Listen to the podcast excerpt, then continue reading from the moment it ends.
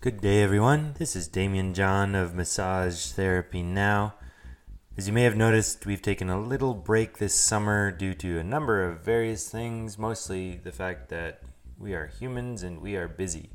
So, just a little heads up we are still on track for creating new and unusual and interesting episodes as it relates to manual therapy and registered massage therapy in BC, Canada, the world. And we're continuing to strive to bring you better and better programming with better and better quality and slowly but surely improving increment by increment.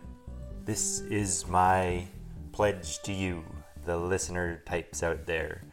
For any of you who are interested in being a part of the show or have interesting individuals who you think would be worth interviewing, you can contact me at Damian, D A M I A N, at rmtbc.ca and we can discuss different people to bring in an interview. We're also thinking about doing some roundtable discussions on things like intuition, um, all the different aspects of how, when you work with people through touch therapies, different beautiful things come up.